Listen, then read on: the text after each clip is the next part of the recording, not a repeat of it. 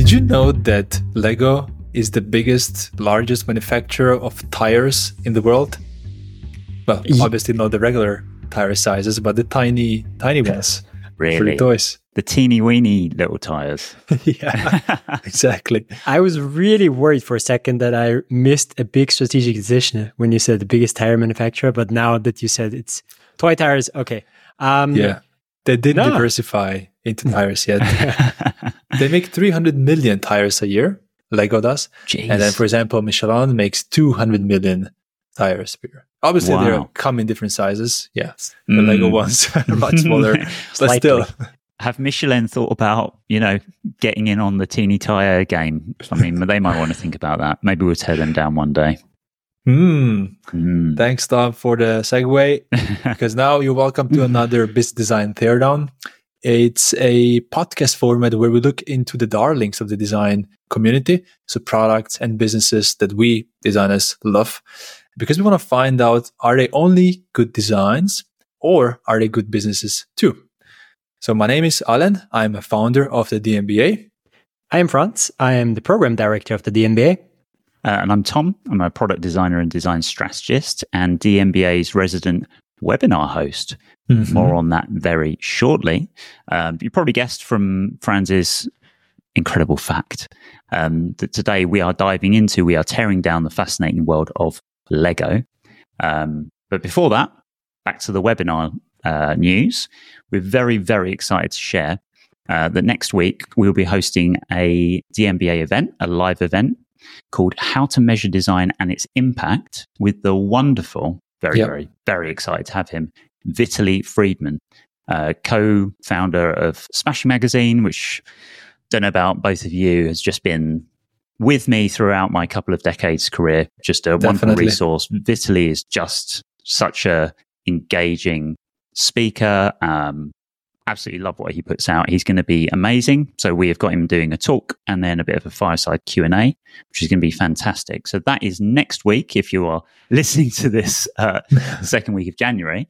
Um, so it's January the twenty-fifth, six p.m. Central European time, twelve noon Eastern, uh, for what promises to be a super insightful talk, demystifying the world of design metrics. So if that sounds interesting to you, and it really should, it's going to be great, um, go to d.mba forward slash webinars.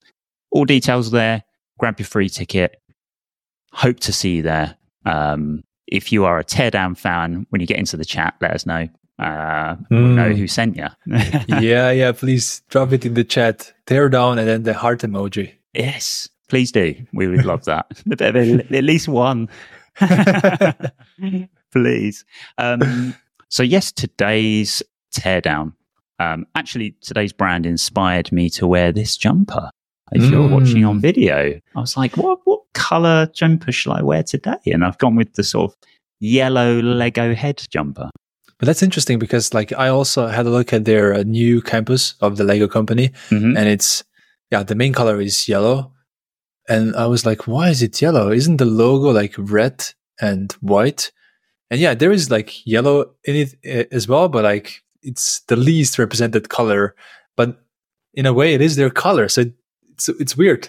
It feels like it to me. Yeah. I, I just think of the Lego heads. Um, yeah. Got white on underneath True. This. Yeah, yeah, yeah. No, black. No, it's not really a Lego color. um, haven't got the Lego hair. Sometimes it does get a little Lego hair, my my hairstyle. So sorry for letting What is Lego there. Hair? Yeah, where it's kind that? Of um, uh, big and boxy. It looks like something you looks put like on you could take it off in one yeah. go, put it on it's again. It's like a cap. Okay, got it. Circular cap. I'm not going to make any comments about what Lego the other two might be on screen. Um, but yeah, inspired me to get the, the the yellow jumper on today. But yes, Lego, trust me, there's going to be a few puns in this one. It's not all fun and games. There's a real business puzzle in here, which we are going to unpack today. Um, but yes, back in nineteen thirty-two, a very long time ago, uh, Lego started as a wooden toy company. Um, going to probably touch on that a little later uh, in today's podcast. But fast forward to the company we know today, and it really is a sort of global creativity powerhouse. But here's the thing, it's not really just about building stuff. I guess it is practically, that is what you're doing. but more broadly, more kind of positively, it's about imagination. It's about problem solving. It's about lasting memories. I can still remember the Legos I made. Legos, damn, I did that. That's, you're not supposed to call it Legos. The Lego, sorry, that I made when I was... Uh, What's the difference? Sorry. Well, I was going to touch on this at some point, but a lot of lot of people incorrectly, and I'm I'm going to have to shame uh, our American listeners. It's typically Americans that, that call it Legos rather than ah, Lego. Like a plural. So one Lego, okay. Two Lego.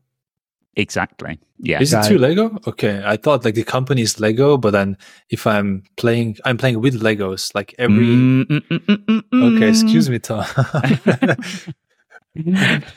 That's no. Why we got you. The native English in the speaker. Good job I cut in there. You could have embarrassed yourself a bit earlier. Um, no, it's it's always Lego, um, which is a okay. contraction of two Danish words, which mean mm. play well. Um, yeah. But yeah, nice and easy to remember, but it's just Lego, never Legos. Um, so yes, and I think I think it's such a memorable thing to play with if you've played with it as uh, as kids. Um, so yeah, and of course, it's not just about us building new stuff out of these blocks. Lego have built their business well beyond that plastic brick. So movies, video games, tires, theme parks, teeny tiny tires. um, the Lego world today is broad and vast. Um, and personally, I can't wait to learn more about all those kind of twists and turns that made it that kind of monolith that it is today. Um, so, but as Lego keeps on soaring, which it feels like it does, it's got some really stiff, really modern competition. iPads, video games, all sort of digital distractions out there. Traditional toys like Lego are facing some serious competition for kids' attention.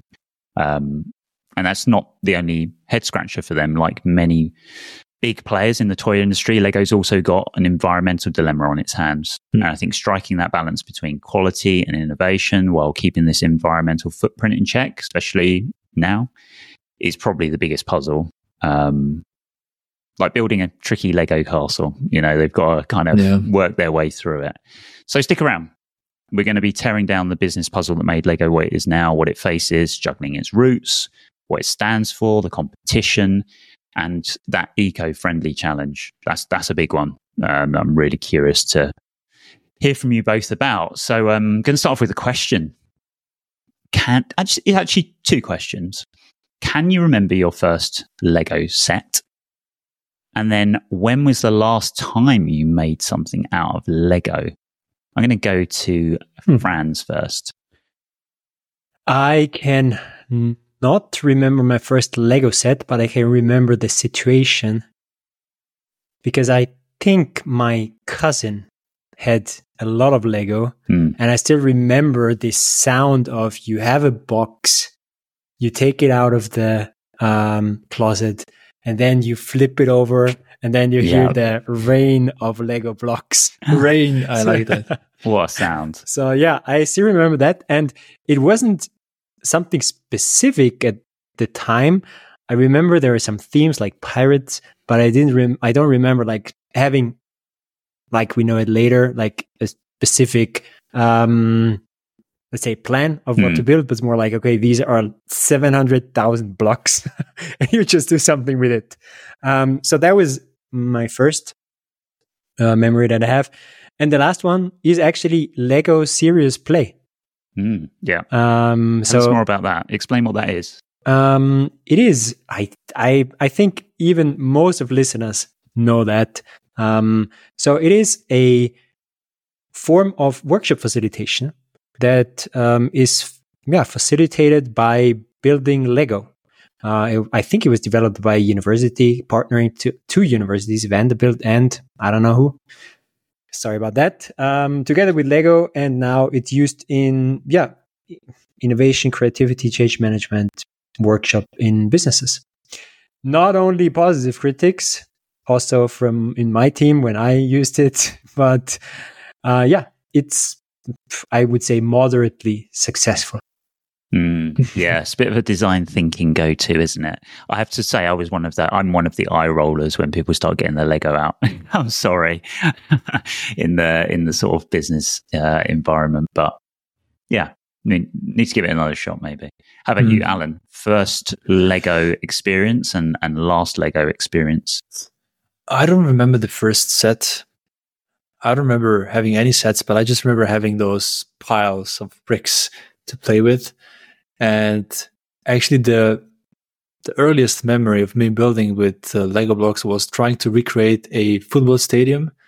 So just trying to, you know, build out the pitch in green color, and then trying to build out like something that looks like Old Trafford, mm. uh, which at the time was the only big stadium I knew.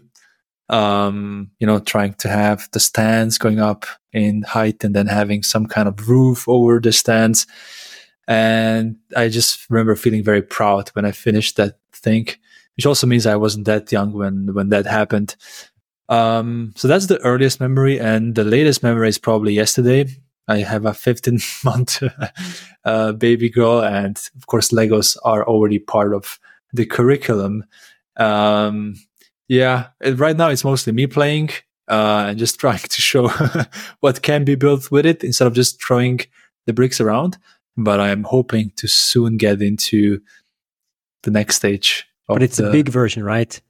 Not the yeah, yeah. It's a Duplo, I think, called yeah. Duplo. The big boys, them yeah, chun- yeah. chunky boys. Those those bricks harder to step on. yeah, nice. I'm trying to think. My my first Lego experience sounds very similar to Franz. I think my cousin gave me like this bucket of Lego. No plans, no instructions, and I just used to mess around making things. I do remember having an obsession with making things that I could stand on. I was very much about tr- testing the structural integrity of my buildings. So quite quite chaotic. Um, I imagine my parents were delighted um, at, at that as a pursuit. Can't really remember the last time I, I made something out of Lego. I have to confess, I'm not one of these people that has kind of got into Lego as an adult. Um, There's also something about the fact that it, I, I'm, I'm sure the Lego stands will come after me. I'm, correct me if I'm wrong, but it seems like everything now it has all these little custom bricks, and you're always making something to a plan. I'm, sh- I'm sure you can get more creative with it, but there's something about that that, that doesn't quite appeal to me uh, so much. But um, I'm sure I've done it a few times in workshops and things like that. But yeah, who knows? I might I might become a, a mature. brick lover at some point. So brick lover. brick lover. Lego brick lover. Oh, dear. um, so let's rewind. I mean, it feels like we don't really need to explain what it is. Um, I'd assume most people have heard of Lego, but at its core, Lego is really about more than just colourful bricks. Um, it's this sort of medium for sparking imagination, fostering problem-solving skills, and creating those memorable experiences. And it's become a sort of symbol of timeless play that transcends generations. So it's something that I have friends who have kids and they absolutely adore building stuff with their children. I think that's wonderful, right? That you can both enjoy that. You can bond over it. Um, and yeah, plenty of big kids out there who enjoy making stuff um, with Lego, which is fantastic. And I think the, the value proposition of Lego really lies in its ability to provide these endless opportunities for learning and fun. And it comes in so many flavors now, some more kind of technologically advanced, you know, kind of in more robotics area. And then at the other end, obviously, you got the kind of real basic blocks of Duplo, but it, uh, there's something for everyone there and lots of opportunities to experiment and learn. I do remember playing Did you with... know that, sorry, did you know that out of six, two point four Lego blocks, so you have six of those like most basic Lego blocks, which have two dots in one size and then four blo- dots in another. You can make nine, yeah, nine hundred million, nine hundred fifteen million different combinations. Wow. From the, from what? From six Lego bricks. Ah. Which is crazy. That's nuts. Yeah. Yeah. Hadn't thought about that. Now you've blown my mind again. The little tires and now this. It's all too much. You can already see that Alan is our numbers guy. Yeah, yeah. Well, yeah, who'd have thought it, that he would be looking into that kind of stuff. So looking forward to that. Yes, yeah. So is it like you're a child who's like discovering the joy of building something for the first time, or a parent like Alan, you know, enjoying that that process of learning with a kid or an adult, enjoying a kind of creative outlet um, that very often we kind of need to embrace a bit more as adults. Lego does seem to have something for everyone. It's a world where you can kind of be an architect, a storyteller, an engineer, um, and to kind of borrow from their branding, they say that the only limit is your imagination, right? Mm-hmm. Uh, I think that's that's so powerful. It's so compelling. Um, and the target group for Lego, well, it is, as we said, pretty diverse, which is wonderful. I mean, it'd be hard to deny that probably the core uh, demographic is is kids, right? Yeah. That's where we probably most of us get that first hands-on feel with the brand, but then it can transcend generations after that. Um, so yeah, I'd say Lego's appeal kind of knows no age boundaries, um, but it's certainly, I think, the the kind of memories that you make with it um, are, are very often in childhood, in play school or at home or with a parent or a guardian or something like that.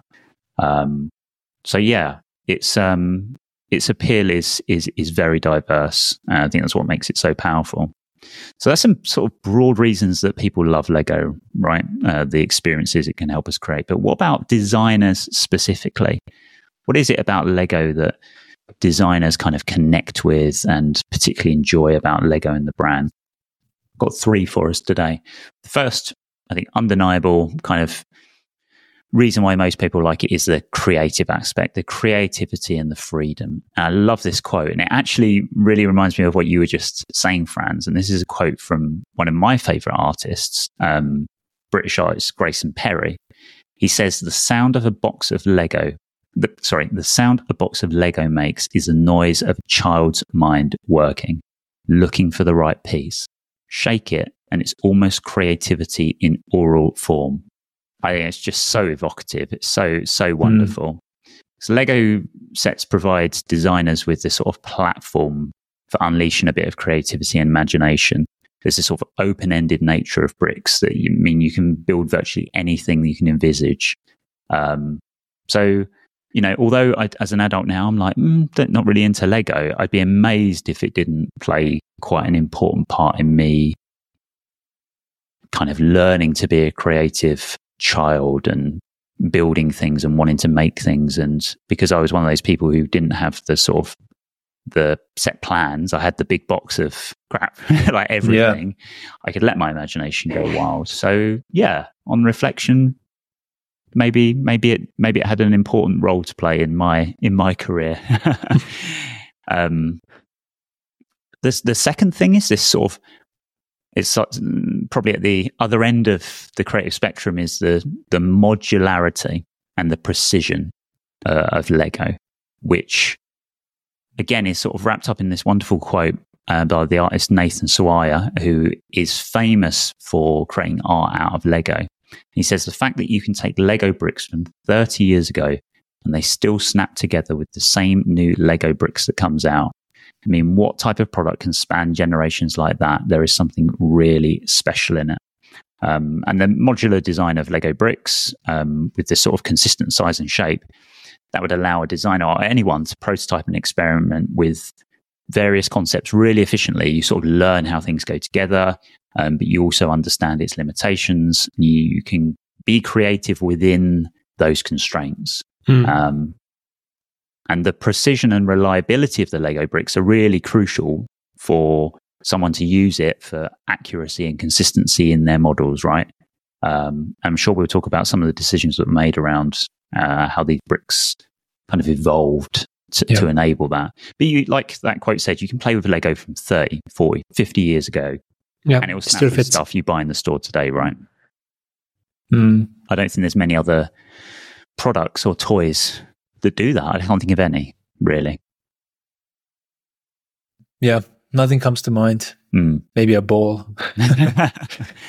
And then the final thing I think around d- designers and design is the what it allows from the creative process. It's this problem solving and iterative design ethos that comes from Lego. Lego encourages problem solving and iterative mm. design processes. You can, if you are using it as a designer, um, you can use Lego to quickly test and refine an idea. It's a sort of you know, it's quite quite a valuable tool for developing a concept maybe and then moving on to a more formal design process. A bit like someone sculpting in clay, you could use Lego to kind of try out some some engineering or a shape or um, a concept to get it out there. And I'm sure as a child I did this. If I was trying to test out my Lego experiments for whether they could hold my weight or not, I'm pretty sure some of them probably collapsed and I had to add some some more structure to them. Um, so yeah, those for me are some of the the, the main reasons that, that designers really enjoy Lego the brand, but also Lego the product. Mm. Um, I love this this this final quote I found made me laugh because we've all experienced this. That was all about why people love Lego. But this is from um, a chap called Tony Kornheiser. Shout out, Tony. Don't know who you are, but I love love this quote. Um, Everyone who ever walked barefoot into a child's room late at night hates Lego. So we all know that pain. Have you done that recently, Alan? Because you've got a toddler. I guess your Duplo bricks are not quite as easy to to walk on and hurt yourself. No, but Duplo is pretty okay when it comes to that. Um, yeah. So far, so good. That's yeah. knock, knock on a wood. Good. So glad no, to no hear troubles it. There. So yeah. this this brand we love, the brand that feels like it's been around forever and it has been around a, a long time. Yeah. Where did it all start? Yeah. Where did it all start? Actually, knock on wood was a nice one, Alan, because uh, it started as a uh, wooden toy company. So Ole Kirk Christiansen uh, is the founder of Lego. He founded, uh, yeah, Ole founded the company in nineteen thirty-two after he had to close his carpentry business because of the Great Recession. So he thought that an alternative to providing carpentry services could be wooden toys. Um, if people don't buy houses anymore or build houses anymore, they might still buy stuff for their kids. And that's how he pivoted his business for the first time from carpentry to wooden toys. Well, that's very different to what Lego is today, right? So now these building blocks made from um, plastic. Well, um, to tell the story how Lego got Lego and how the bricks got these bricks, actually, we need to tell the story of um, how Tom would say, uh, how, what Tom would say, a U K chap called Hilary Page. So this chap um, invented self-locking building blocks. They were called Kiddicraft. They were patented in nineteen thirty-nine. And they were basically blocks snapping into place onto each other. And that was basically the concept of Lego invented by Hilary Page. And he called it Kiddicraft.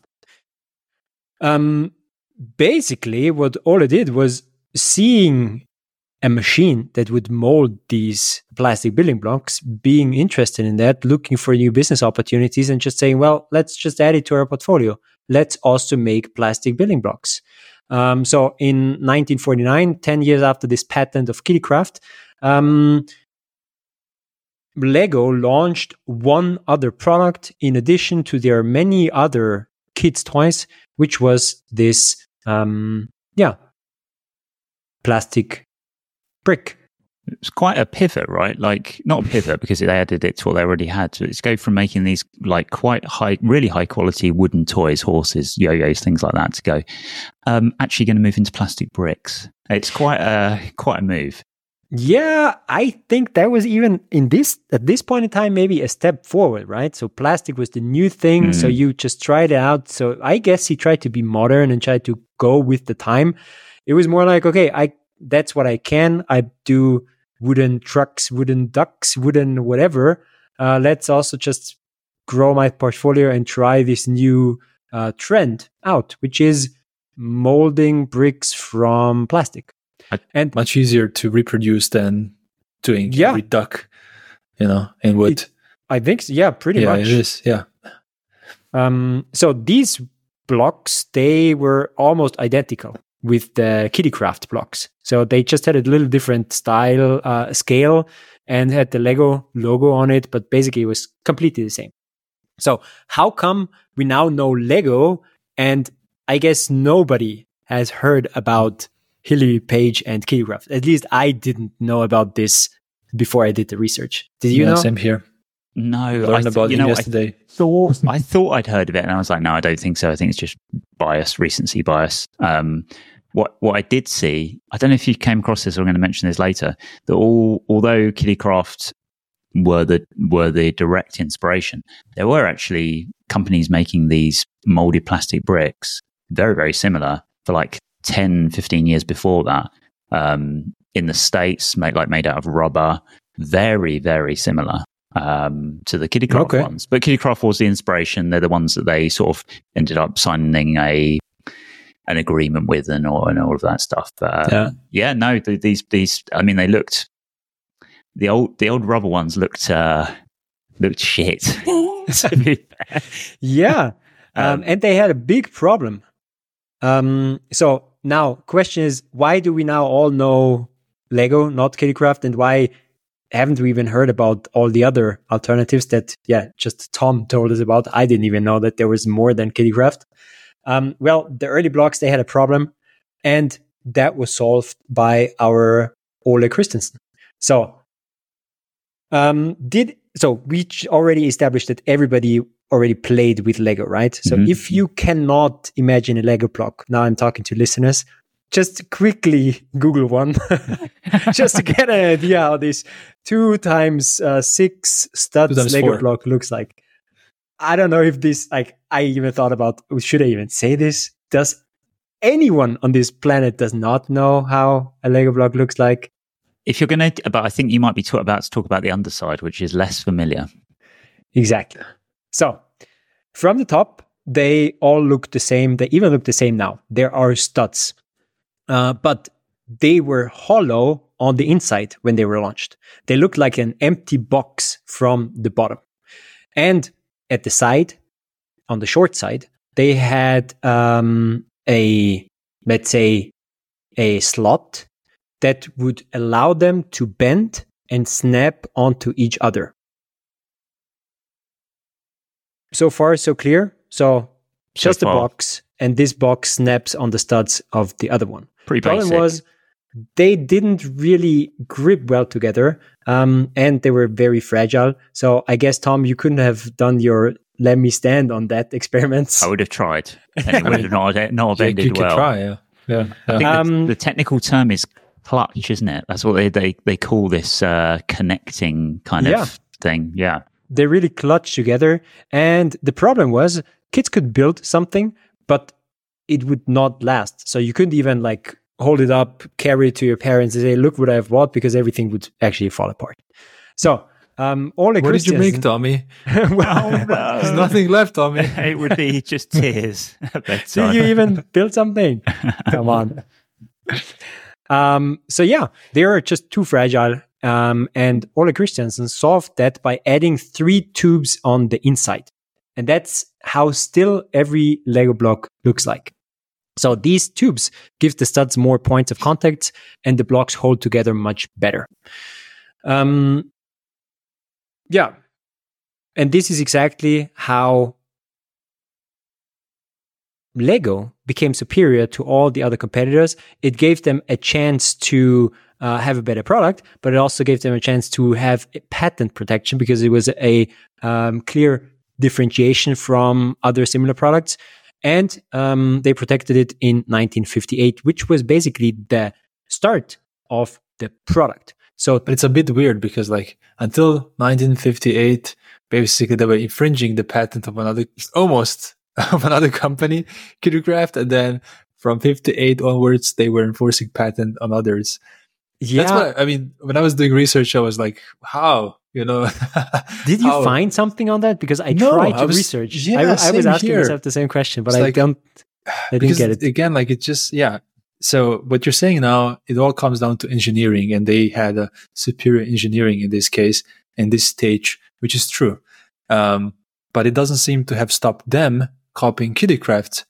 Mm. So like. Why didn't others copy them? Maybe they were just better in like legal battles or whatever. Maybe, yeah, because the Kiddicraft ones, like if you Google them side by side, they look very similar. But yeah, yeah. underneath, yeah, it was I, it was the breakthrough, right? Having yeah, those yeah, those yeah. those what do you call them again, Franz? The bits underneath? Tubes. Tubes, the tubes. Tubes um, in the bottom, studs on the game top. Game changer. So yeah. yeah, maybe just pause the episode if you don't know what we're talking about and just Google Lego bottom side. Yeah. Basically. yeah. Yeah. The before and after. It'll blow your mind. Because um, mm. they also they, they also had the would would deform over time because there was because mm. they, they weren't structurally as sound. Yeah. And then it would yeah. be hard to actually connect them and stuff like that. So yeah. Mm. Engineering, what we talk about design with Lego a lot, but the it, engineering was mm. critical. Especially yep. in this stage. Exactly. Engineering of, of the product, like how does it work, but also the ability to manufacture it in a way that it would still like fit together, hold together. So um, that was it.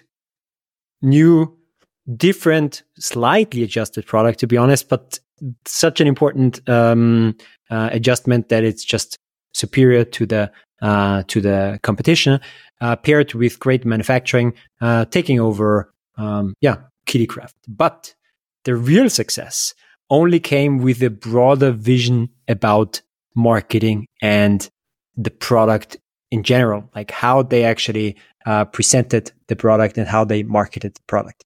So now we already got to know Ole Kirk Christiansen. Now his son enters the stage, Godtfred Kirk Christiansen, um, son of Ole, gradually takes over management, and he has a life-changing encounter. Life-changing, maybe not only for him and his company, but life-changing for a lot of children, maybe. So on, and that's the story that they tell, on a ferry crossing of the North Sea, he met a toy wholesaler. And this toy wholesaler um, was as interested as he was in discussing the toy industry. They were talking about where the industry would go. They would complain about what was great, they would, or they would, um, they would praise what was great, but most importantly, they would complain about what wasn't great in the industry. And the point of this wholesaler was that toy makers have a huge problem and make a big mistake, which is producing one-off toys. As in contrast, doing cohesive systems where sets of toys were interrelated. So that didn't occur to me, but it kind of makes sense, right? If you have a truck, then this is a truck. If you have a duck, then this is a duck. But it's not something that would play together, like, for example, a farm, where you have several parts of something that would go together. Children do that in any case, but toy manufacturers at this point in time, they didn't have these systems. Mm. Okay, so that was the discussion, and um, actually, this suggestion stuck with Godtfred, and he was so intrigued that, uh, intrigued that he spent weeks working out attributes that might define such a system of play. And the results are the company's six principles of play, which are like cornerstones or even like close to um, religious guidelines of the company. So, first one, they want a system. He wants a system that is limited in size without setting limitations of imagination. The second one is it should be affordable. The, la- uh, the third one is this system should be simple, durable, and offer rich variations. The fourth one is it should be for girls, for boys, fun for every age. Principle five of this system is a classic among toys without the need of renewal. And the sixth principle and last principle of this system of play was easy to distribute.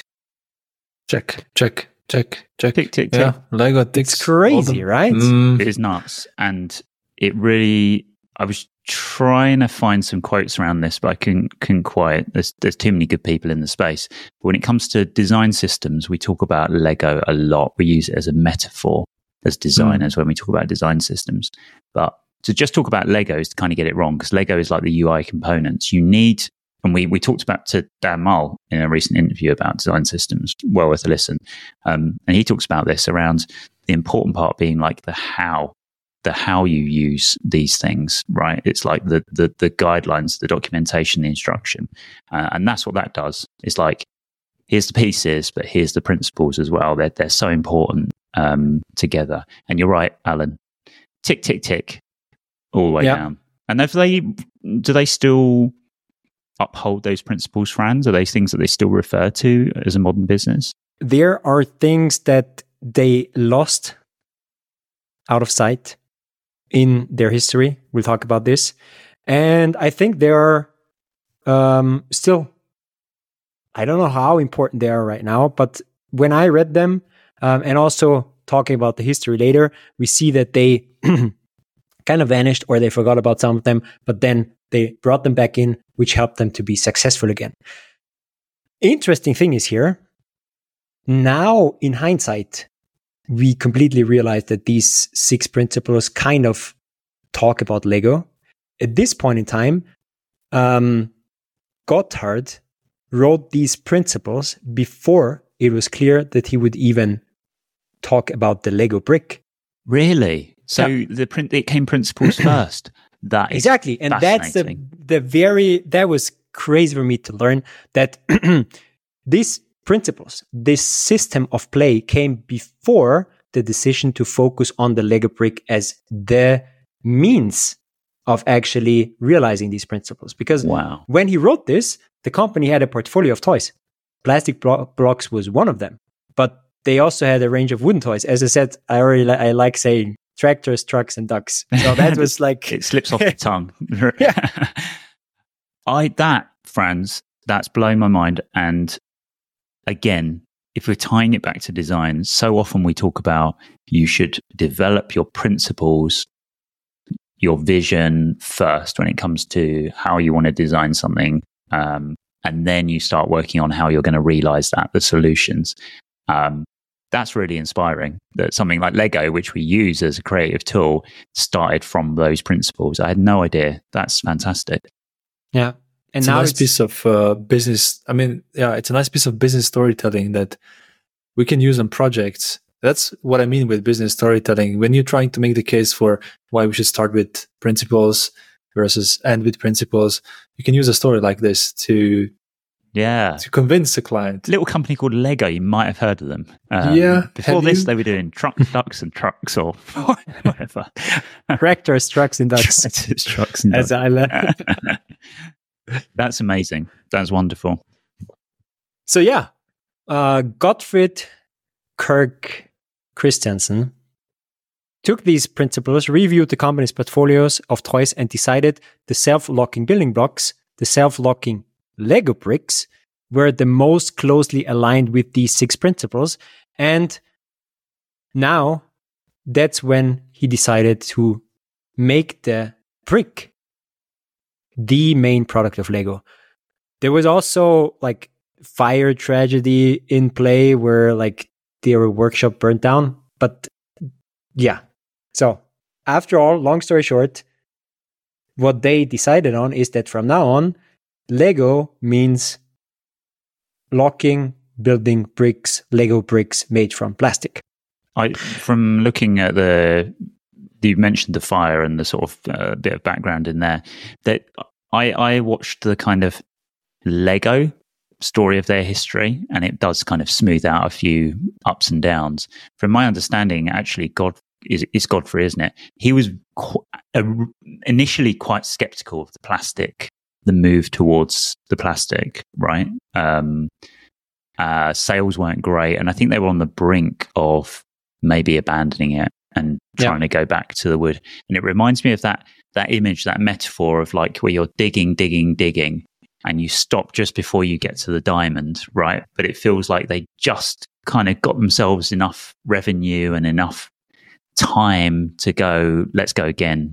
And yeah, maybe this chant, this encounter with this chap on the boat, um, the systems thing just got there. And you, you often think, wow, what if what if that conversation had gone differently? What if they had given up at that point? We, we might not have this incredible brand um, yep. that we do now. Absolutely. So... After all, this system actually, um, or this decision was also the birth of the Lego system. So the idea was that you combine Lego bricks around a certain theme that can literally expand as far as imagination of a child goes, as Tom already introduced their um, their own brand line. So the first system was a Lego town. And then it would make, um, yeah, it would take me an hour to list all the other systems, but just for illustrative purposes, Lego Castle, Lego Space, Lego Pirates, Lego Vikings, expand this list. So that was the first, let's say, wave of uh, success for Lego, that they realized that they can do platform marketing. You can have one brand, you can have one product. And if you have perfect modularity, you have endless opportunities to slice and price your product. So as a parent, you can buy an extensive city theme for Christmas. As an aunt or uncle, you can buy a police station for this city um, for the kid's birthday. And there were even these tiny part packs designed to be impulse add-ons for, let's say, a screaming child that just wants something, and you can just add to your everyday purchase. So could be everything from one brand, from one product. And that's a genius strategic move.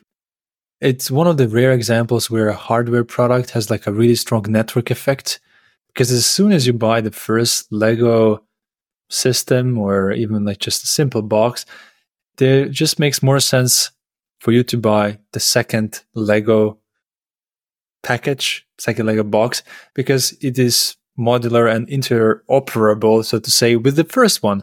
So you're more likely to buy the same brand, and that's just, yeah, network effects written all over it, um, yeah. which again is one of the reasons why it has such a longevity. As soon as you buy in, you're bought in into the system. Yeah. And even if you look at the most recent financial and strategic document of Lego, there is one page that says, the block that you buy today will fit together with the block that you bought in nineteen fifty-nine. So they're still playing on this because of this network effect, and because it also plays into something else that got increasingly important, which is sustainability. So it's not something that you buy once and then after the season has passed, you can't use it anymore. Um, no, it's going to be usable. It's going to be combinable.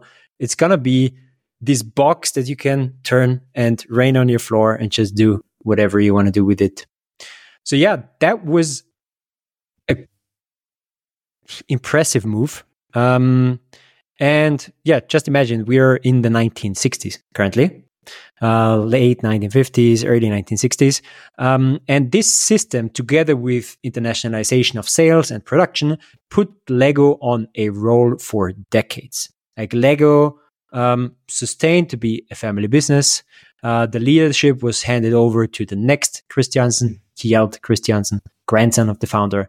And with many, as with many family business, there was slow but steady growth.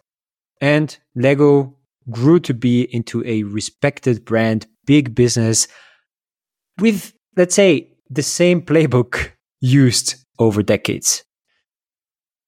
Um, yeah, you already imagined what's coming. You already imagined what's coming next, right? Dun-dun-dun. Dun-dun-dun. It's nineteen nineties. And the playbook stops working. Actually, when does their patent uh, run out?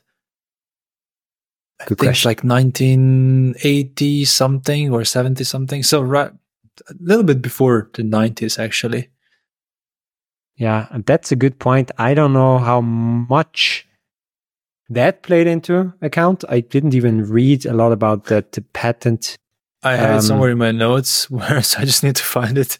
But essentially, around uh, nine, yeah. nineteen seventy-eight was the last significant patent for Lego bricks, and ex- uh, expired in nineteen seventy-eight in the U S. And that's where a lot of new competitors entered the space. And then what uh, Lego actually did as uh, as a response was first fight them you know, uh, legally, because they got too close to Lego, and they were basically saying that, oh, they're basically just copying the Lego and everyone recognizes the Lego. So the consumers are confused. They think they're buying Lego, but they're actually not. Lego lost this case. So after, I'm guessing, a decade of these legal battles, then they focused elsewhere. But that's where uh, maybe they took the eye off the ball.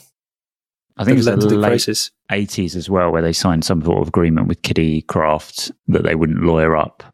Um, and, and come at them. They they sort of avoided that for a while. Or is that wrong, Franz? No, that I don't know. But everything that you're saying sounds exactly like your S curve or your growth cycle coming to an end, right? So you had a huge innovation in the nineteen fifties and sixties. You capitalized on that for decades, um, and now you're like you're fighting lawsuits. You're signing deals. The pity. There is like, and I mean, that was even nice that this lasted so long. But what this discussion and all these bits and pieces that you are now bringing up shows is that Lego reached the end of their natural growth mm. cycle. So they were already on the shelf of every toy store. They had done what they can do to with their Lego bricks, like with their current imagination. So at best, Lego was on a stagnating stagnating path without any changes. Problem is, if you're on a stagnating path, there just needs to be needs to go one other thing wrong, and then this stagnating path very quickly transforms into a big problem. And that actually what happened uh, with Lego, because on the other hand, um, there was a huge shift in the market.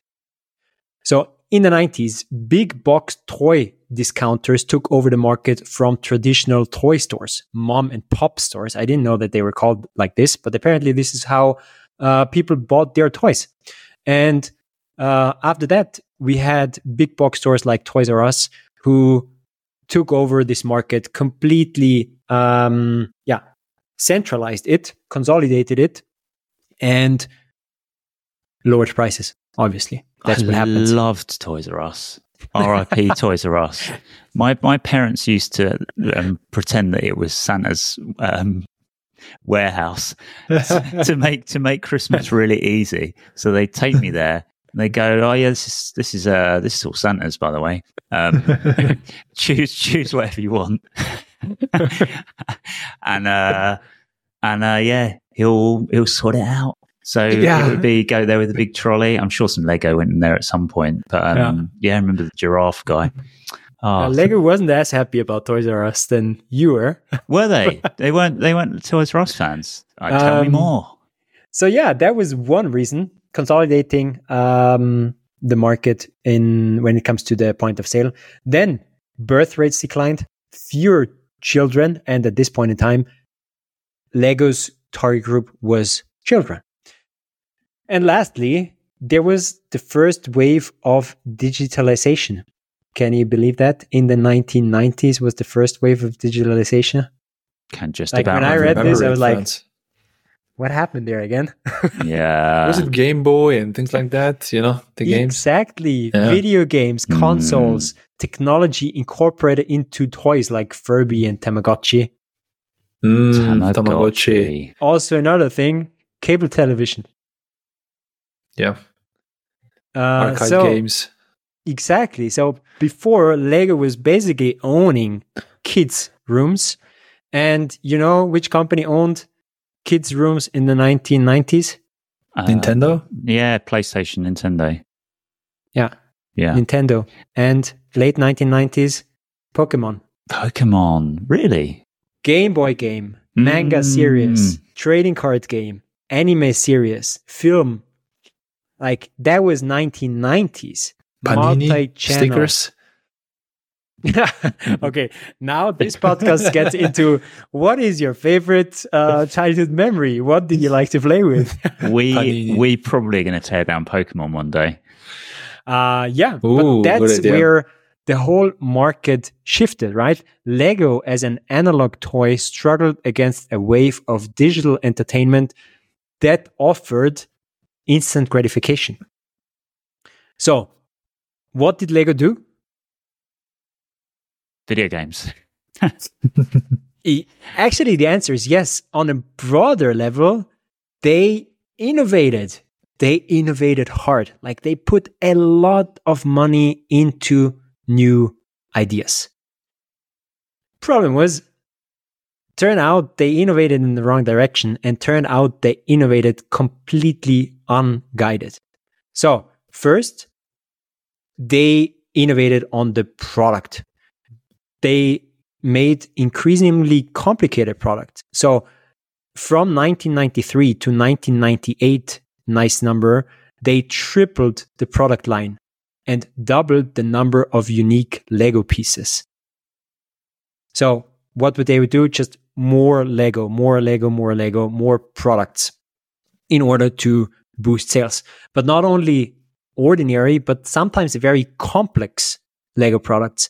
Um, at this point in time, Lego Mindstorms, somebody might know this, so more complex things that you could potentially do more stuff with, but it had a problem because it was completely against the trend. Mm. This was getting more complex while other um, games actually got more and more transformed into instant gratification. And also it made running the business much more uh, complex, producing it, managing inventory. So this Um, thing they did with their core product was going completely against two principles they had. Mm. I remember having... It wasn't easy to distribute anymore. Mm. Um, it wasn't simple anymore. It just got more complex and harder to, to like harder to play with, but also harder to to manage. That's so true. I remember having the Lego Technics, which probably is one that's come up. Very frustrating. It, I, I remember being incredibly frustrated as a kid playing with it, trying to get it to work. It never, never really. Yeah, I can, from from what you're telling me now, I'm, I'm learning that maybe the strategy wasn't quite there. Was there. The maybe it wasn't as um, well thought out as, you know, basic bricks, really. So maybe I wasn't as thick a child as I thought I was. Maybe the product just wasn't well thought through. Yeah, that was the time where t- this product innovation that they nailed so much with these new themes that they launched, and they were all instant success, didn't work anymore. Um, so they couldn't grow from products anymore. Second, they also diversified outside of their core product. So already in the um, nineteen nineties, the Lego brand was unbelievably strong. A study showed that brand recognition was on the same level as Disney. Wow. Well, okay. So, new management, Kjeld Christiansen, actually was very sick, and he brought in um, Did management. You say killed oh, they killed Christensen him. Or that seems a little harsh. Huh? Killed him or, or fired him. So this is grand, grand grandson of the uh, founder. Ah, okay. So it's not, oh, yeah, I mean, it's just the name. Okay. Yeah, I, I thought you say, said they killed him. That's no, okay. Killed. That's killed quite not a recommended if... business strategy. We don't yeah. endorse um, murder. No, we don't. Okay, so um, yeah, new management team. What they did was, okay, we have an awesome brand. Let's capitalize on this brand. Our core product doesn't work. So let's create products with our brand that we can sell. So capitalize on brand value. Lego-themed video games, Lego-themed T V shows, um, Lego-themed amusement parks. That was not their idea. They just expanded it. So what they did was, um, I forgot, merge Lego clothing. So they thought Lego clothes would be the next big thing. So they just tried to do new things away from the core product, because they just thought, okay, it seems like our core product, the bricks, is dying. Let's just use our Lego brand and uh, invest in new products, and they will be the new Lego over time. So while the number of Lego branded items grew, sales just didn't. So it just didn't work. The new products, the new bricks didn't work. The new products outside of bricks didn't work. So they didn't find their new business, which was their attempt. Um, And in nineteen ninety-eight, they recorded the first financial loss since the inception of the company. And that was really the low point of the company, right? So what you're doing is you see things aren't working that great anymore. You're just investing into innovation, what they thought was innovation, and just nothing works. Um, and that's now the point of the turnaround. Um, because in this process, they realized that the Lego brick that they thought they would just abandon as they had abandoned the wooden toys, that this brick is still very relevant and everything should actually actually revolve around it. And rather seeing digitalization as a threat to the core product and trying to create new digital products or other products that would eventually um, help to phase out the core product or the old product, they actually started to combine it. Lego started to position themselves as an analog extension of digital culture and pop culture, rather than, let's say, the alternative, old, or something that would eventually just fade.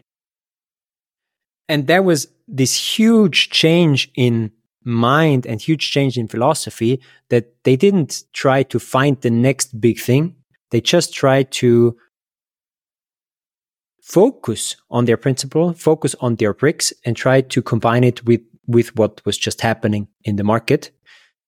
Right. And the first thing they did was a licensing deal, hopping on the shoulders of giants.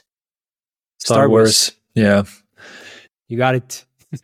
But that's, again, like this whole story of this licensing and then how they went from, oh, we need to de- abandon potentially Lego bricks to let's keep them and then let's just position ourselves as friends of the digital brands, not as the alternative.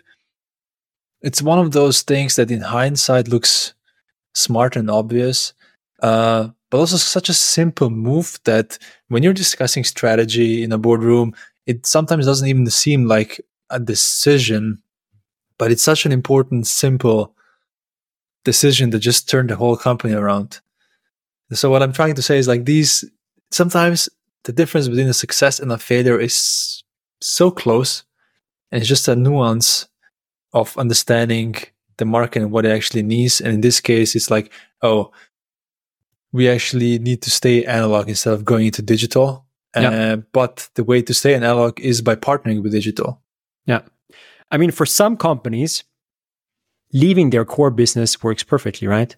So you, it worked already for them. They had wooden toys, then they had bricks. Nobody was actually in a bad mood because they discontinued wooden toys. Mm. So for some companies, it would have been a great move to not do Lego bricks anymore or not do the old business anymore, but go into a new business. So if that had worked, we would maybe still talk about Lego and talk about this amazing transition from one field of business to a new field of business. But for them, they realized that actually we as Lego, we have diehard fans. And our diehard fans uh, just need another way of motivation. Um, And maybe we can motivate them through piggybacking on something else. And the first try that was really successful was uh, Star Wars in nineteen ninety-nine. Um, and from that on, licensing deal were a recipe for success for Lego. So Batman from D C, Spider-Man from Marvel, Marvel, Jurassic Park, that was some early ones.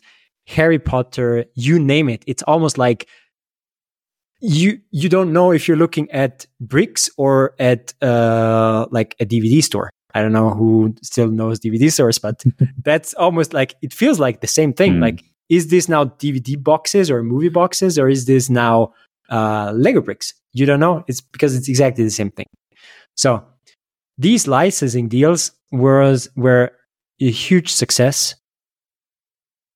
but they did not turn around the company. Because two big problems with licensing. First one, it's costly. So obviously, if you want Star Wars, you're going to pay for Star Wars. uh, and the second thing is, you give your success into the hand of the owner of the I P. In other words, no successful movie, uh, no sales.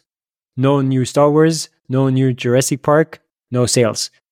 If new Star Wars, but Star Wars bad, also no sales. So there is a lot of like tripling down effects that is not in your hand. But what they learned at LEGO is that what makes these new products success- successful was the I P, the story, the characters, the worlds.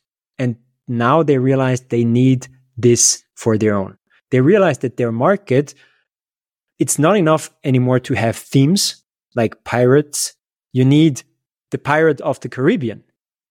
It's not enough to do Lego space. You need Star Wars, right? So you need characters, you need stories, you almost need, yeah, you need more life uh, than just the brick. Mm. And that was the next evolution of um, of um, the company, because they started to produce their own stories, their own characters. The first was a product line very close to what they already had. It was called Bionicles. Not sure if people still remember, but that was their first really, really successful attempt on building not only bricks and things, but building a character. And that actually came from an external agency. Another name, Chris Faber. Give credit to Chris Faber. He was the mm, the person who had the idea. Um, and he famously said, I was sitting with Lego and thought I would love to build a character instead of a car. Nice one, Chris. Easy qu- quote, but for me, it was interesting to see the shift in, let's say, product design and product identity. First, as I said, it's enough to have a theme. Now it's not enough to have a theme. You need a character, you need a story, you need uh, something that backs it up. And yeah, that was the birth of um, a, let's say, buildable action figure that has characters, that has a story behind. And it was completely multi-channel. Comics, books, movies, video games, similar to Pokemon. Um, it was not only blocks. Uh, I didn't know they made well, these other things from, because I've heard of that, the Bionics, yeah. And I'm sure there's others that you'll mention, but I didn't realize it had expanded the other way out. That's fascinating. Yeah, absolutely. So that was multi-channel, and this story created a new type of value proposition. It goes into collectibles and it goes into fan base. Before it's creativity, like, right, you enjoy doing this, you enjoy building this, you enjoy being creative. That's awesome, and that's a nice feeling to have.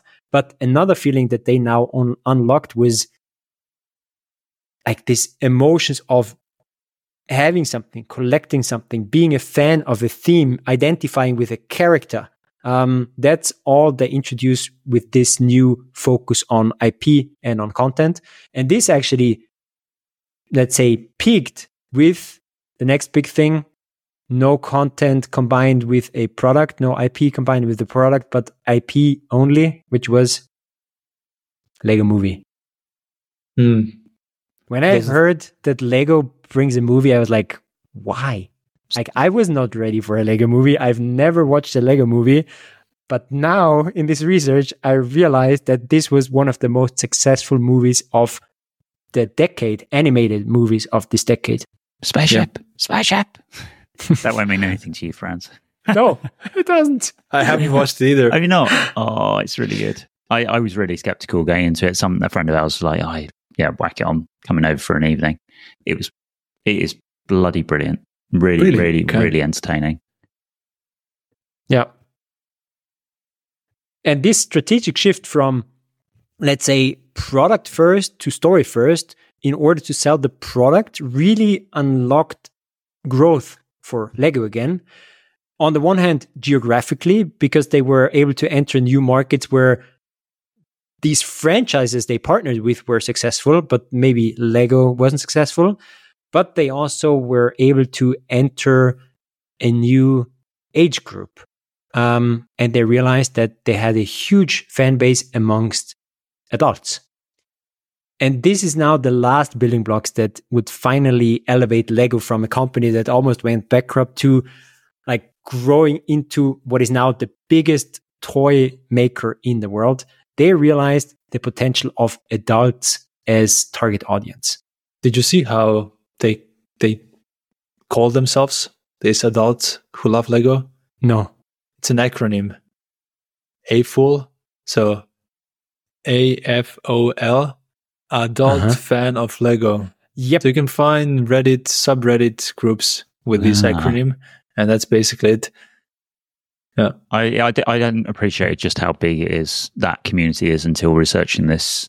When I was looking for like podcast episodes, there's some great stuff yep. out there. Wondery and a few others have done great kind of breakdowns of the history. But the, the, I had to get past all of these podcasts that are that that community, um, adult brick fans and things like that. This is huge, huge. huge. It's we crazy. Gotta have Alen do the huge. He does the best huge on the D M B A podcast.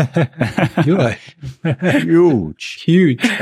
Um, but so, what I came across also is the new value proposition that this brought. Not sure if you're going to talk about this. So it's not just selling to adults um, for their fun or for their collecting, but it's also now you have people who are investing in Lego.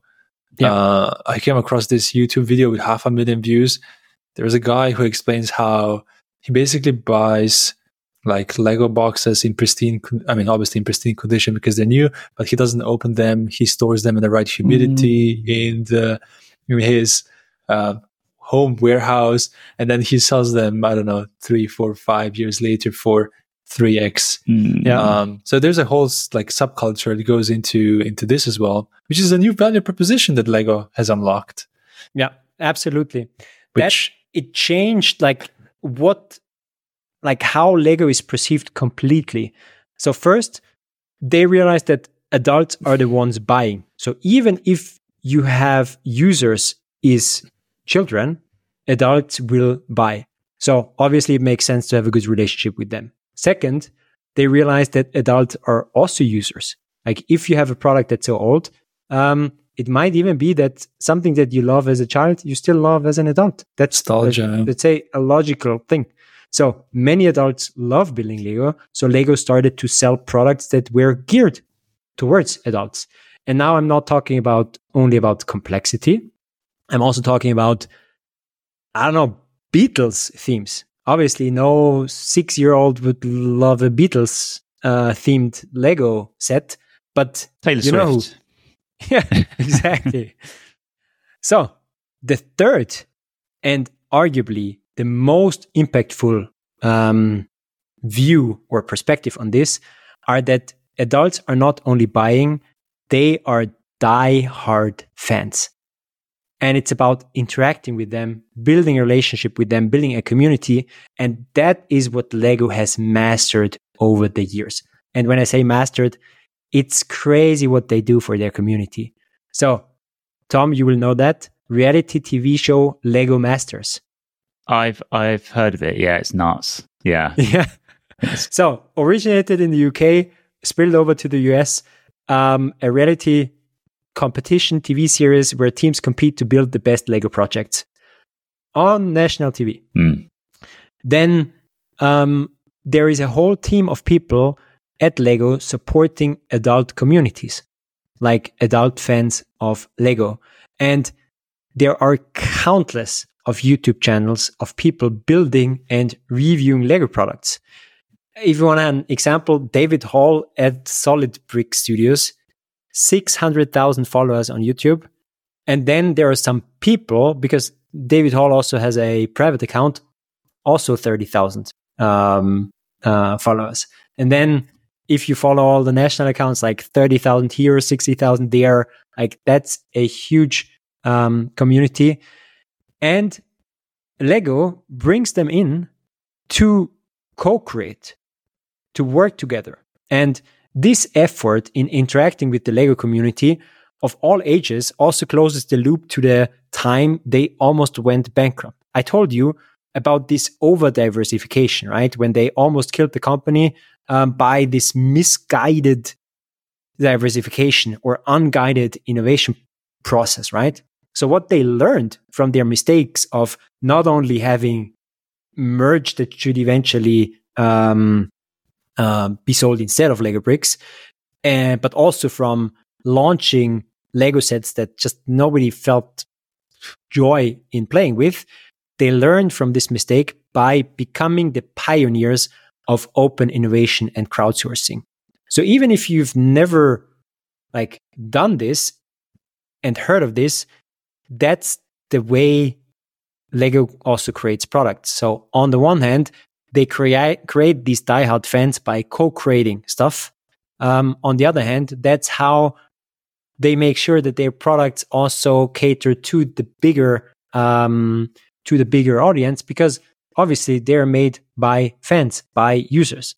So Lego doesn't only test ideas, they build a sustainable practice to interact with their fans that result in actual products. So already in the early two thousands, they built a Lego factory concept, which was a competition with ten winners. And the winners of this competition got their ideas actually produced with a picture of them on the box. This grew into Lego Ideas, which allows you to submit ideas for Lego products, and these are turned into sets. And then you receive actually one percent of royalties from sales.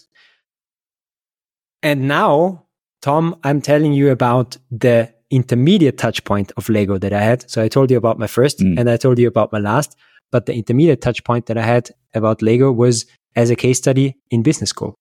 Oh, interesting. Like, Lego is everywhere. On every business school. Like you cannot graduate from a business school without learning about their open innovation and collaborative uh, or crowdsourcing um, crowdsourcing techniques.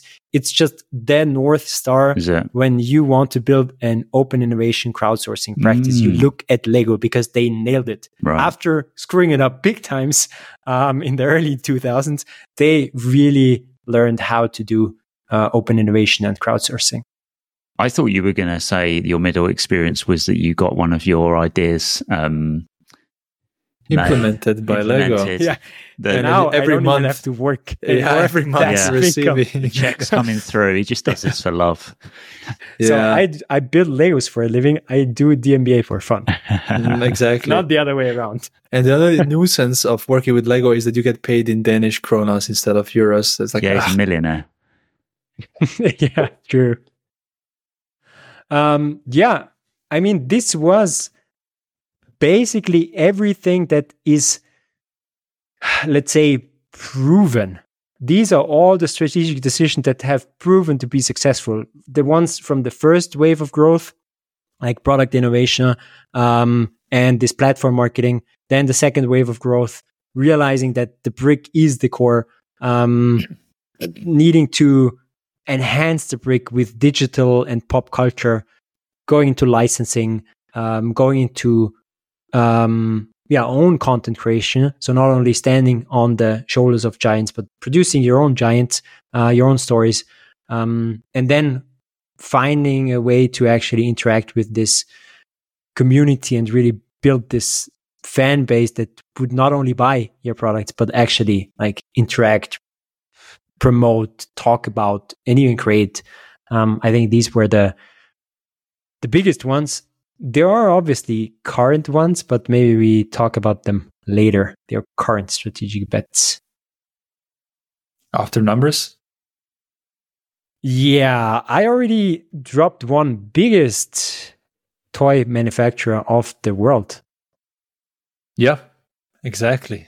So basically, my guessing game, the first half of the guessing game of the revenue is obsolete because you said Lego is the biggest toy manufacturer of the world. Um, yeah, it is uh, the biggest toy company in terms of the revenue, for sure. Uh, but how does it rank against other companies in the same space? So let's play the guessing game, as we always do. We're going to try to um, guess which of these two companies that I give you now, Tom and Franz, which has more bigger revenue. Um, so first one is Nintendo versus Lego. So do you think Nintendo or Lego has higher revenue? Which company is bigger? Who goes first? Tom. I'm going to say Lego. I say Tom. Nintendo. Okay. The correct answer is indeed Nintendo, with fifteen point one billion U S dollars. Ooh. And that's twenty twenty-two numbers, because I could only find Lego twenty twenty-two numbers. Okay, so yeah, Nintendo is bigger. What about E A Sports? It's in so the game. The, it's in the game, yeah. FIFA, N B A, N H L. Your turn, Franz. You go first this time. Mm, Lego. Harder, huh? Yeah, I would say close. Nah, I would say Lego. Based off the okay. last one, I'm going to say Lego as well. And both of you would be? Correct. Absolutely one hundred percent right. Dum, dum, dum, correct. Yes. So E A Sports in twenty twenty-two made seven point four billion dollars uh, in revenue. What about Fortnite?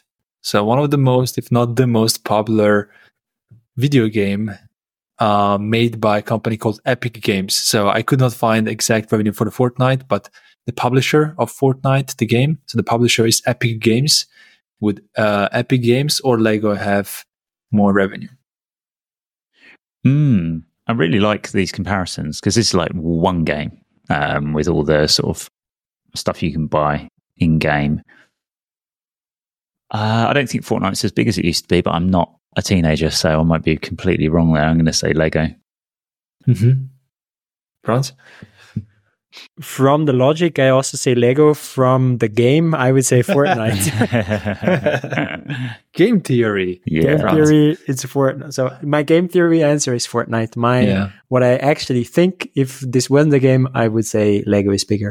Yeah. And you would be actually right with Lego, because Lego is slightly bigger. So actually Lego in twenty twenty-two had eight point seven billion um, euros uh, in terms of their revenue, um, which is nine point five billion in U S dollars. Um, the really interesting thing is, why do we even have this number? So why do we even know the revenue of Lego? Because as Franz has mentioned, it's a privately owned company. And just as a backstory of how we decided to do Lego as a company is, like, each of us basically just does a, does a quick research to see if we can find, dig up any useful stuff in terms of the things we will cover in this process. And I always look at the numbers, and I, I see, I type in Lego annual report, and I see there's a beautifully made annual report from twenty twenty-two. So I give it a green light from my side. Let's jump into Lego, and I can also dig up some numbers, which to me was a sign that this is a publicly traded company, because mm. no private company is, I'm going to use this word, stupid enough to share all of their yeah. numbers.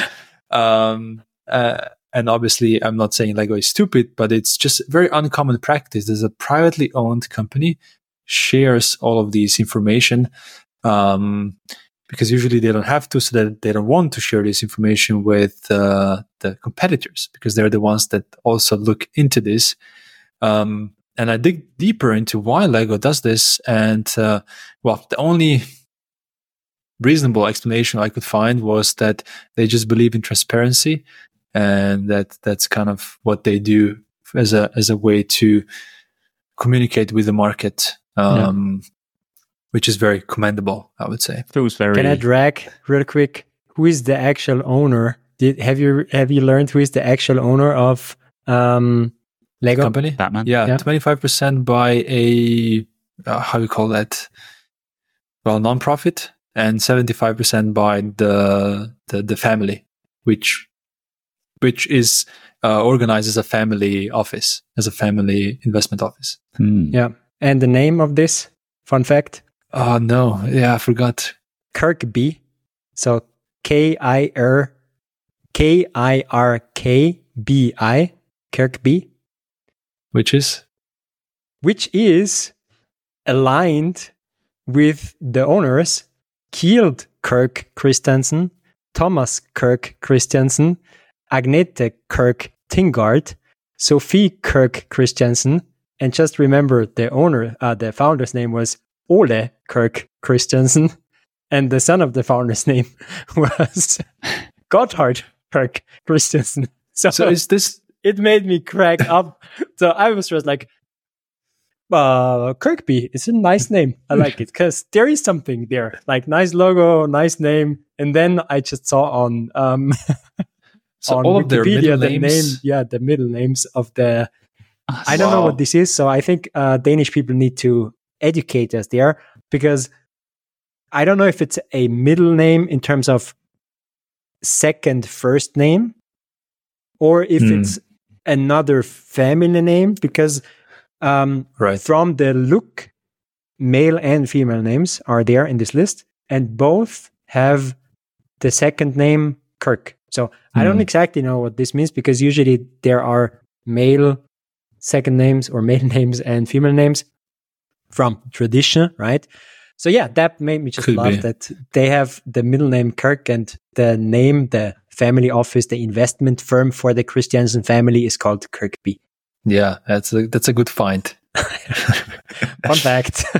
I like the fact so, they're being transparent with these numbers, though. Uh, that's yeah. quite admirable. Feels quite Scandinavian, quite progressive, right? Very progressive. So let's dig into a few more numbers. Um, so how is LEGO doing in the times when the toy industry is crumbling? Because it is. So from twenty twenty-one to twenty twenty-two, there are different reports. So either very low growth of the toy industry, so roughly one point five percent is one report I've found, and another report says that the toy industry actually shrank um, in the, from twenty twenty-one to twenty twenty-two. Um, well, LEGO has grown by seventy percent in that seventeen. seventeen, one seven. seven. And even in itself, seventy percent growth is really, really good for a company of this size and this age. But have like knowing that the whole industry actually declined, and you yep. grew by seventeen, so double-digit growth, seventeen percent. It's amazing. Yeah, it's really, really amazing. However, the way our Scandinavians are explaining or describing this is, and I'm quoting now, I'm going to read from the report. Overall, the LEGO Group delivered a very satisfactory performance in twenty twenty-two. It's all good. Sounds yeah. underwhelming. So how are you doing? Mm, satisfactory. Fine. Broadly fine. I couldn't believe when I read this, satisfactory. I mean, just say it as it is. It, you're you're killing it. Um, They'd be modest. So, uh, lesson. Yeah, yeah, exactly. Modest Danes. Um, so one of the reasons why, I mean, one of the re- one of the ways LEGO is still growing uh, while the whole industry is declining, is because they have a very smart retail strategy. It's something we covered already in the E S O P um, episode, that you try to grow by opening retail stores in different countries, in different regions. And from twenty twenty-one to twenty twenty-two, the company opened, uh, couldn't believe it, one hundred fifty-five stores. So yeah. just to put this in perspective, that's one store every second day. That's crazy. Yeah, that stores. is literally crazy. So it grew by twenty percent. So now the total number at the end of twenty twenty-two was nine hundred seven. By the way, the reason I'm talking about twenty twenty-two numbers, despite us being in twenty twenty-four, is because usually it takes until March of the new year. So March twenty twenty-four, we will get the numbers and the report from twenty twenty-three. Yeah. So that's why we're talking about twenty twenty-two still.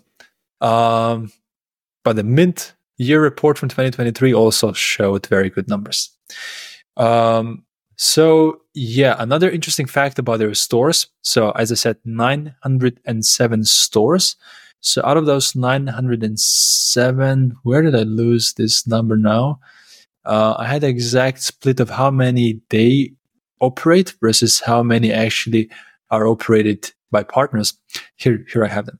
one hundred eighty-five stores are owned by the company, and then seven hundred nineteen are operated by partners. So that's another smart decision, is you find a partner, you find somebody in, in a certain location who is willing to open the store and run it for you, and then you supply them with the goods, uh, instead of you actually owning the whole store. In that, it's a franchise. They call them partners. Not sure if it's a franchise, but could also be maybe mm. seen as a franchise. Didn't realize yeah. that. And the huge opportunity for growth is, as always, Asia. So we keep repeating these things, but yeah, also for for um, for Lego right now, most of the revenue actually comes from uh, Americas, so South and North America, forty-four percent, and then thirty-nine percent is Europe, Middle East, and Africa, and then seventeen percent is Asia and Pacific, and they only recently entered um, China as a market, so that's what they're banging on.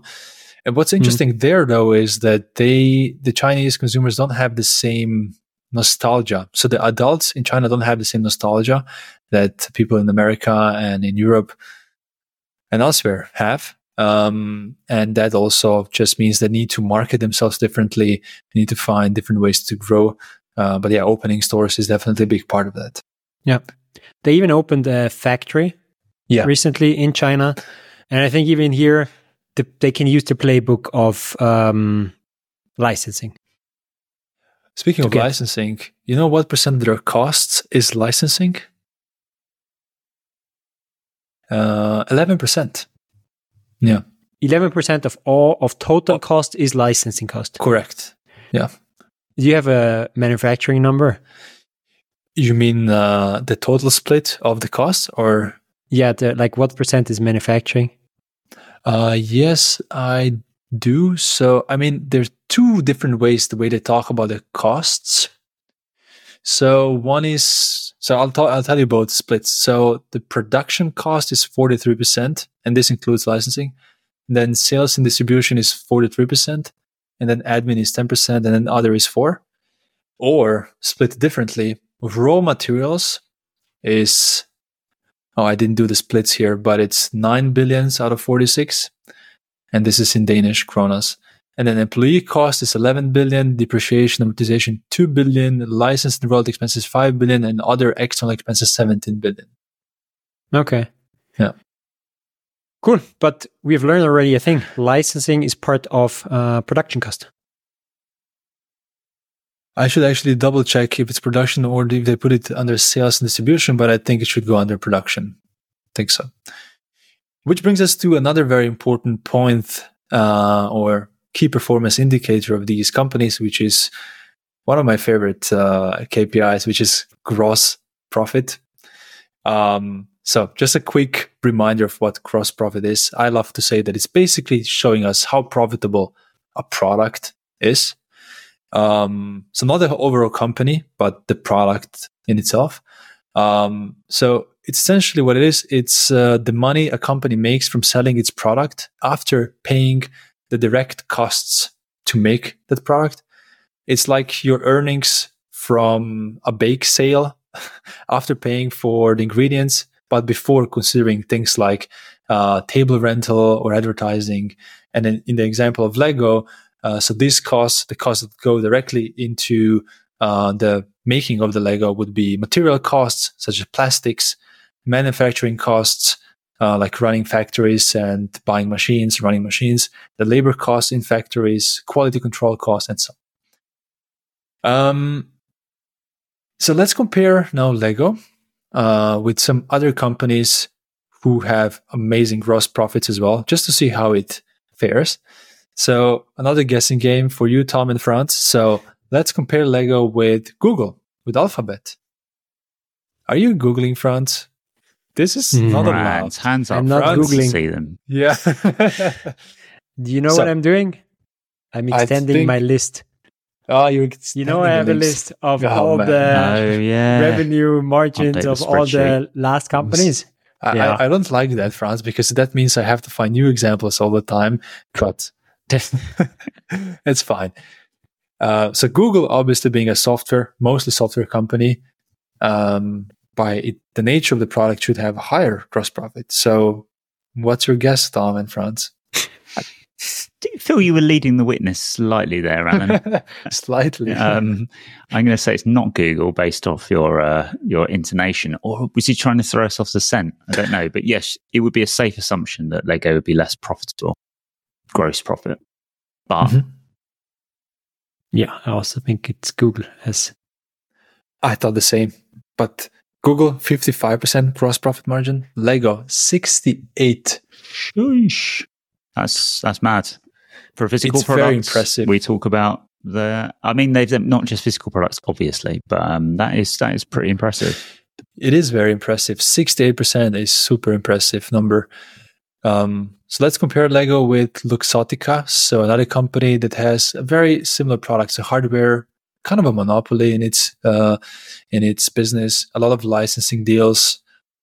So I can tell you that gross profit is similar, but take a guess if it's higher or lower from than Lego. So Luxottica being the eyewear mm. company producing glasses. I'd argue that Luxottica even has a less complex product to produce. So I say it's higher. Mm-hmm.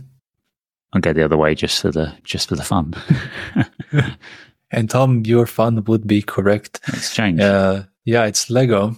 Um, I think it's because Luxottica just needs also, in, I mean, licensing and maybe marketing in that case is also part of the gross profit. Not sure, not sure. Um, but Lego has a higher gross profit margin with sixty-eight and Luxottica has sixty-three. And just to round it up, uh, L'Oreal, another company with producing a product with high uh, gross margins. Um, that's cosmetics. I say L'Oreal. I mean, from the E S O P lessons learned, it, uh, absolutely mind blowing. Um, I'm going to go with L'Oreal.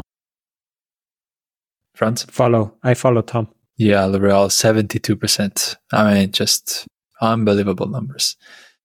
Unbelievable. But yeah, Lego sixty-eight, and obviously also net profit, uh, also positive net profit margin with twenty-one percent. Just to put this in perspective, Apple, for example, has ten percent net profit. That is margin. The even more um, in- impressive number for me. I came across this report and I was like, twenty-one percent net profit margin. So yeah. bottom line, bottom line. That's what net bottom profit line. margin means. Like, what is the actual uh, profit f- for all the curves as a percentage? Yeah, as a percentage from revenue, it's crazy, twenty-one percent. Yeah. So all the curves together get like twenty-one percent of the everything that Lego makes. So, yeah, or the curves. So they get seventy-five percent of that. seventy-five percent of twenty-one percent goes yeah. to the fund. Exactly. But why? I mean, I was trying to understand what is the nature of this product that allows Lego to have such a high gross margin. And it goes into the very core of the decision, into the playbook that you shared, Franz, which is let's have a toy that's classic. Let's have a toy that's limited in size, something that's easy to distribute. And if you think about it, the Lego is a very simple product, a very modular product. And it means that it's something that you keep producing for years and years yep. and years. And what is the highest fixed cost in plastic products? The mold. Exactly, the mold. And that mold costs from fifty to one hundred K, right? Which means that if I make, let's say, one hundred thousand pieces, so I make one mold and I make one hundred thousand of these pieces from that mold. It means that each of these molds cost me one dollar in terms of the fixed cost from the mold, right? It could mm-hmm. be slightly more because of the plastic that I'm also pouring into the mold, but the fixed cost, it amortized over one hundred pieces. So each of them cost me one dollar. Well, what if I told you that some of the Lego pieces have been produced more than fifty million times? That yeah, means that... I get that. Amortization yeah. for that one mold is distributed over fifty million pieces, if assuming that we use the same mold, which is zero point zero zero two dollars. So that's less than a cent. That's zero point two cents, essentially. Which tells you that that's why this company has such an unbelievable high gross margin, because it has these beautiful product, which they can basically produce without knowing exactly what they will do with it, because they can, once they the plastic is made, they can decide, oh, this is the, in demand right now. So we can use this two by six dots Lego brick in that box for the Star Wars. Or yeah, I think there are many custom parts that are really let's say, only used for this very set, but I Absolutely. think there is a, like a big base of the standardized exactly. yeah, products. Yeah, yeah, yeah. And, and I think there's one principle that they might have, let's say, especially parents will now disagree um, that, or will say that they that's not true anymore. One of the six principles, affordability. Like mm-hmm. it feels like the with the licensing deals, they also managed to build a brand on top of brands. Like if you line yourself up with great and very big brands, then eventually you'll also get one of these brands. And I think that's what LEGO has managed to do. And I would say that LEGO now is a premium toy. Yep, agree. So affordability, well, yeah, it might be still affordable, but it's definitely not a budget or cheap toy. And I guess that's also going into uh, the the great uh, net margins that they have. Mm. Exactly. Um, so having said that, uh, and all the numbers I shared just now, let's see what we can learn about this company. How do we feel about it? So now it's the judgment time, or the way Franz wants me to say it, the judgment day for LEGO. So Franz, would you buy, hold, or sell LEGO stock if you could? I would definitely hold. I would maybe buy. I think that I don't think they have the biggest potential of all companies, but I think they have such a great margin that there is now a lot of stuff that they can still do. Now I just want to introduce the current strategic initiatives that they have from their financial report. So the three biggest ones are, first, opening own stores even more. Yeah, that's going to grow sales. That's going to help them not like indefinitely. Second one is sustainability, packaging material and brick production. Also not something that I think will help them grow, because either it's going to be, so how do you grow? You grow by winning against somebody else. They are already the leader in the Um, in the industry. So you can't say, hey, now buy us over this other toy because we are more sustainable. So that's not really a growth strategy. That's more like, yeah, we got to do it. Like yeah. we're mm-hmm. gonna go into this direction. Everybody has to. Uh, and the last one is merging digital and physical experiences. Their last, their third big strategic bet, which also doesn't feel like a bet really. It also feels like, yeah, you got to do that. And I was, uh, very intrigued by uh, the number they want to grow their digital team to. Did you come across this number? No, I haven't. So full employees. How many employees does LEGO have? twenty-seven thousand was at the end of twenty twenty-two. Is it twenty-seven or seventeen? twenty-seven. twenty-seven. I double checked, but pretty sure it was twenty-seven thousand, yeah. Um, a digital team of one thousand eight hundred people. So a digital team that only works on e-commerce, upgrading digital infrastructure, and driving enterprise-wide digital transformation.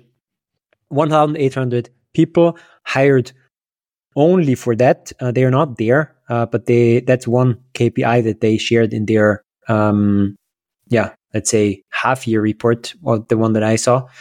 So to me, that's a question mark, because what um, that could work, could not work. So yeah, I'm now, bottom line, I'm at hold. Definitely hold, maybe buy if you love toys. Okay, slightly positive, slightly positive sentiment coming from Franz. What about Tom? Maybe satisfactory vibes coming from satisfactory. Well, yeah, satisfactory. Yeah, yeah. What about Tom? Being modest with it. Um, mm, yeah, the growth thing feels like a challenge. I, I, it's a shame we didn't get time to dive into the sustainability stuff a bit more, because I think that's going to be an enormous challenge for them. And they have had to roll back a whole bunch of sustainability um, initiatives because actually yeah. they weren't stacking up. They were trying to use recyclable plastics, but actually the amount of emissions from recycling process was higher than the original fossil fuel stuff. That's that's a big one. And I'm starting to hear mm. parents in my circle like, uh, not sure how much longer we can keep buying Lego. That, that's a very small sample size. But um, yeah, I can see there being some pushback there. But it's just, it's the toy, isn't it? There's there's still so much demand. There's still so many franchising opportunities. It feels like, um, yeah, the growth might settle off, but there's still going to be great dividends every year. Um, modest, so, you know, acceptable ones. I would I would be um, I, I would be be buying and knowing that it would probably be a very reliable investment, but maybe not expecting anything nuts from it. Um, mm. On the dig- on the digital team thing, I don't know about both of you, but I have certain organizations that I follow on quite closely on LinkedIn. Um, I have like job alerts set up for, you know, like dream jobs. There's a few brands, a lot of them are Scandinavian for me, and Lego seems to just be constantly on the hiring charge um, in just in Scandinavia, I'm sure all uh, globally if you had alerts set up. So yeah, that definitely does seem to be playing out. That will be interesting to see where that goes. So yeah, I would be um, I would be buying and holding for, for a while, I think. I have the same sentiment. It's probably more on the hold side of things. My view is that, yeah, as you said, Tom, they're producing the toy. And despite all the changes that are coming with the digital and probably new tool, toys with V R and A R and things like that, I think there's still, most parents still want their kids to grow up until a certain age before they give them the g- digital toys. Um, and I think uh, there's more and more parents who think like that. And that's where Lego can flourish, whether that's a plastic brick or maybe in the future a wooden brick. Let's see. But I still think um, it is here to stay, Lego as a company. Um, and I believe in its stability. I'm not so sure about like long-term growth, uh, but definitely here to stay. So I would also be, if I would be one of the Kirks, I would keep my seventy-five percent. I would be thinking about selling, but also probably not about buying. No investment advice, yes, of course. Educational oh. purposes only. Exactly. Yeah. I think we should have done this in the beginning. But I just someone paused there and tried to somehow join the family. Um, the Kirks. Oh, that's a good point. Yeah, this time it's okay if it's in the end of this section because they can't buy, so the listeners can't buy mm. the stock. Yeah. Cool. Cool. I think that's the the part, what the episode. What a company, what a story. Yeah. Yeah. Made yeah. me want to get my hands on some some Lego now. I know I started out as a bit of a, you know, ah, not for me anymore. I'm going to pop down to the Lego store at one lunchtime this week, I think, and see see what's what's going on in there. Yeah, we can show what we built in the next episode. Let's see what that one is about. Mm. Indeed. Thanks, Tom. Thanks, Franz. See you in the next one. Ciao. Bye, everybody. Bye.